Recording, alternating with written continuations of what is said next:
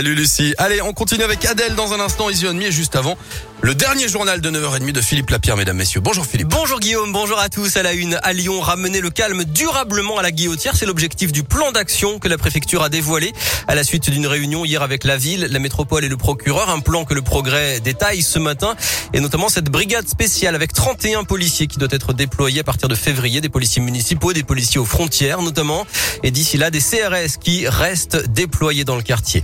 L'actu aussi, un TGV Sud-Est sur deux annulé demain pour le début des vacances de Noël. La SNCF va dédommager les 50 000 voyageurs concernés par cette grève. Un billet remboursé à 100% plus un bon d'achat de même valeur.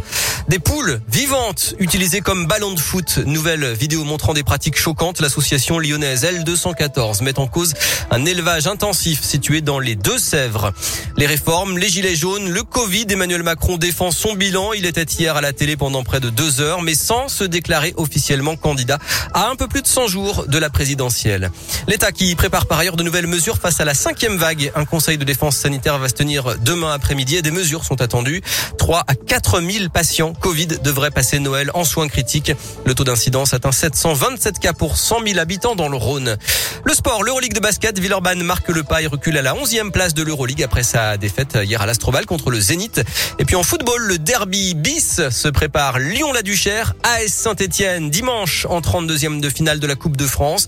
110 vigiles et deux camions de CRS seront mobilisés autour du stade Balmont. Il reste moins de 3000 places en vente et quelques centaines dans la tribune principale.